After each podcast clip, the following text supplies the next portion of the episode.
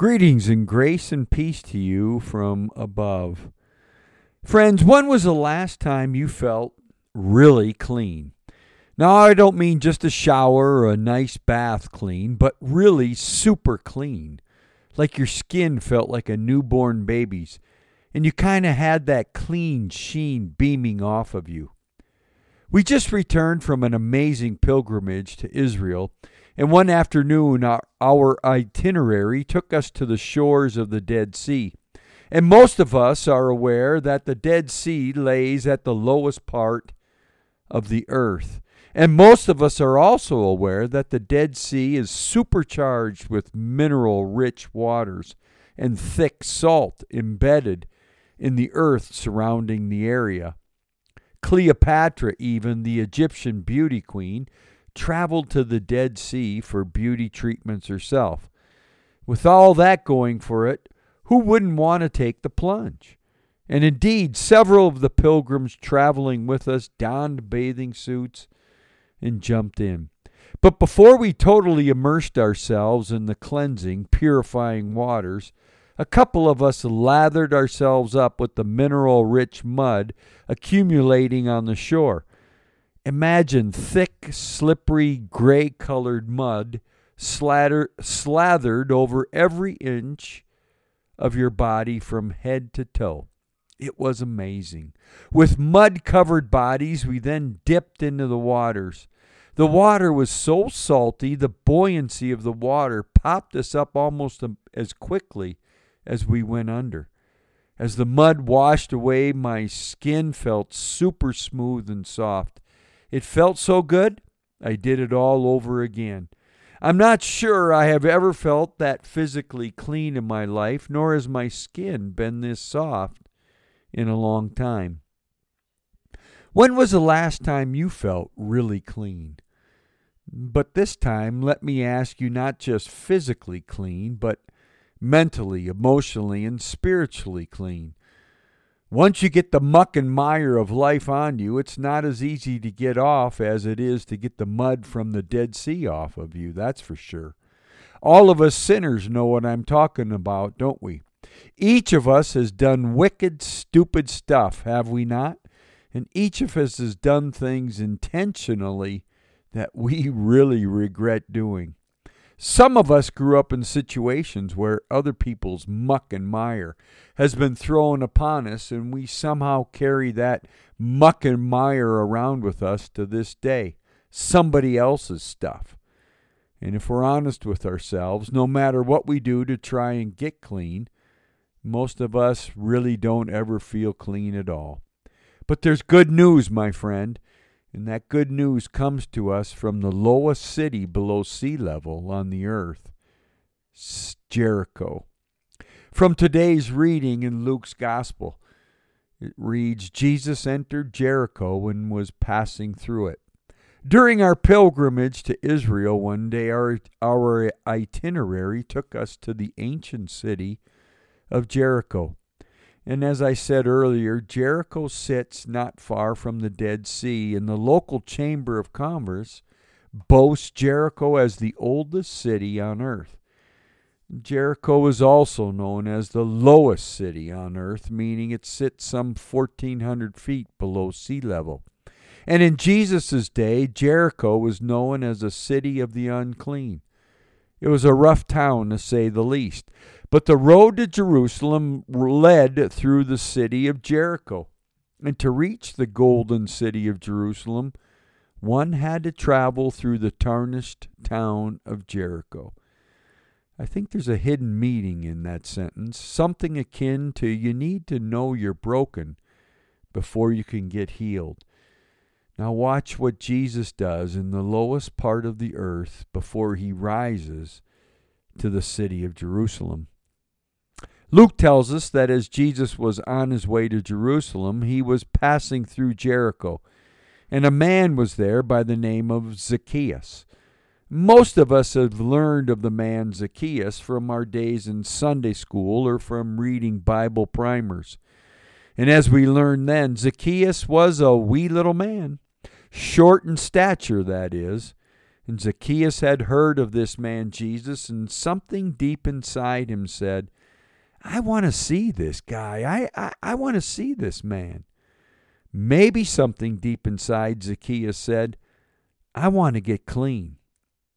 For you see, Zacchaeus was not only a wee little man, but Zacchaeus was a tax collector, and not just one of the lower rung tax collectors.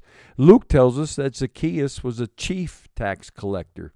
And what that means is, is that Zacchaeus was not only unclean, he was really unclean.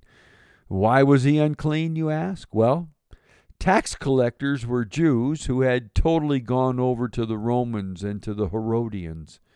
They not only collected taxes from their fellow Jews, they oftentimes took more than necessary and filled up their own pockets with the proceeds. The chief tax collectors, well, they not only took from the common Jews, they took from the other tax collectors as well. And essentially, nobody liked them.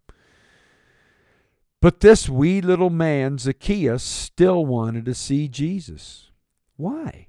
Why would this unclean chief tax collector want to meet this supposed holy man, Jesus? Well, first of all, Jesus had become quite popular. He was the rock star, star of the day, so to speak. He was the biggest attraction to have come into Jericho in quite some time, I'd even venture to say. Yet, might there be another reason? Might Zacchaeus, just for a moment, think about meeting this holy man?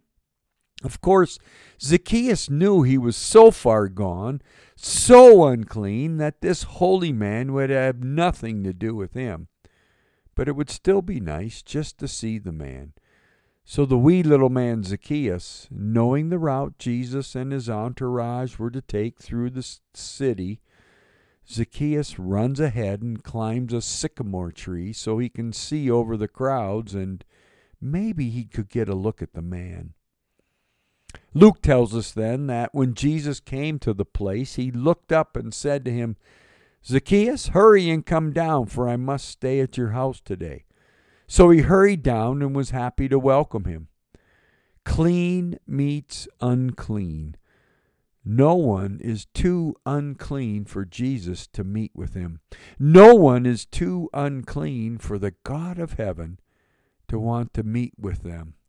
Neither you nor I am too unclean for Jesus, for God to want to meet with us. And to come into someone's house, well, that even meant more than just meeting for coffee at the local coffee shop. Of course, those who saw themselves as clean began to grumble. He's gone to be the guest of one who's a sinner. Who is this Jesus anyway? Who is this God? Why does it seem like everything is turned upside down when Jesus comes close to us? Now, usually at this point in the gospel stories, when Jesus goes to dinner with someone or sits down to speak with someone, it is Jesus who begins to teach about some moral value or to give a parable of some kind about living within the kingdom of God. This is how the kingdom of God looks. However, at this dinner party, Zacchaeus himself becomes the living moral value. Zacchaeus himself becomes the living parable. Luke writes Zacchaeus stood there and said to the Lord, Look, half of my possessions, Lord, I will give to the poor. And if I have defrauded anyone of anything, I will pay back four times as much. Do you think Zacchaeus was ready to give up his old way of life to put on a new way of life? Of course he was. Do you think Zacchaeus was tired of living a life of a lie? Ready to turn over a new leaf, perhaps? Ready to live life in a new way? To become something like a new creation? How good it must have felt for Zacchaeus to invite Jesus into his home and then to become clean, to turn from the old and put on the new to have that muck and mire of life washed away and his skin feeling brand new and clean.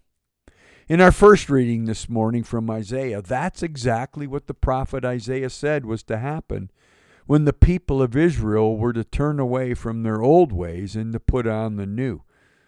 Listen to the words of Isaiah Wash yourselves, make yourselves clean, remove the evil of your doings from before my eyes. Cease to do evil, learn to do good, seek justice, rescue the oppressed, defend the orphan, plead for the widow. Though your sins are like scarlet, they shall be like snow. Though they are red like crimson, they shall become like wool. The prophecy of Isaiah is literally fulfilled in the lowest town on earth through one of the lowest human, be- human beings of the time. And as the psalmist says, after reading this morning, Happy are they whose transgressions are forgiven and whose sin is put away. This is a good story, a happy story, is it not? Do you know how to make this a great story? Make it your story. Jesus sees you, sees me hiding up in that tree. Jesus is inviting himself into your house. Jesus has invited himself into my house. Today, let him in. Then, once you've let the Lord into your life, into your house, turn from your old ways and wash the muck and mire of life off of you and put on the new ways of life and the life to the fullest. How does one do that? By turning to Jesus and letting Jesus take away your sin, shame, and guilt through the work accomplished on the cross. Let the victory over sin and death, won through the resurrection of the crucified Christ, wash you and make you new.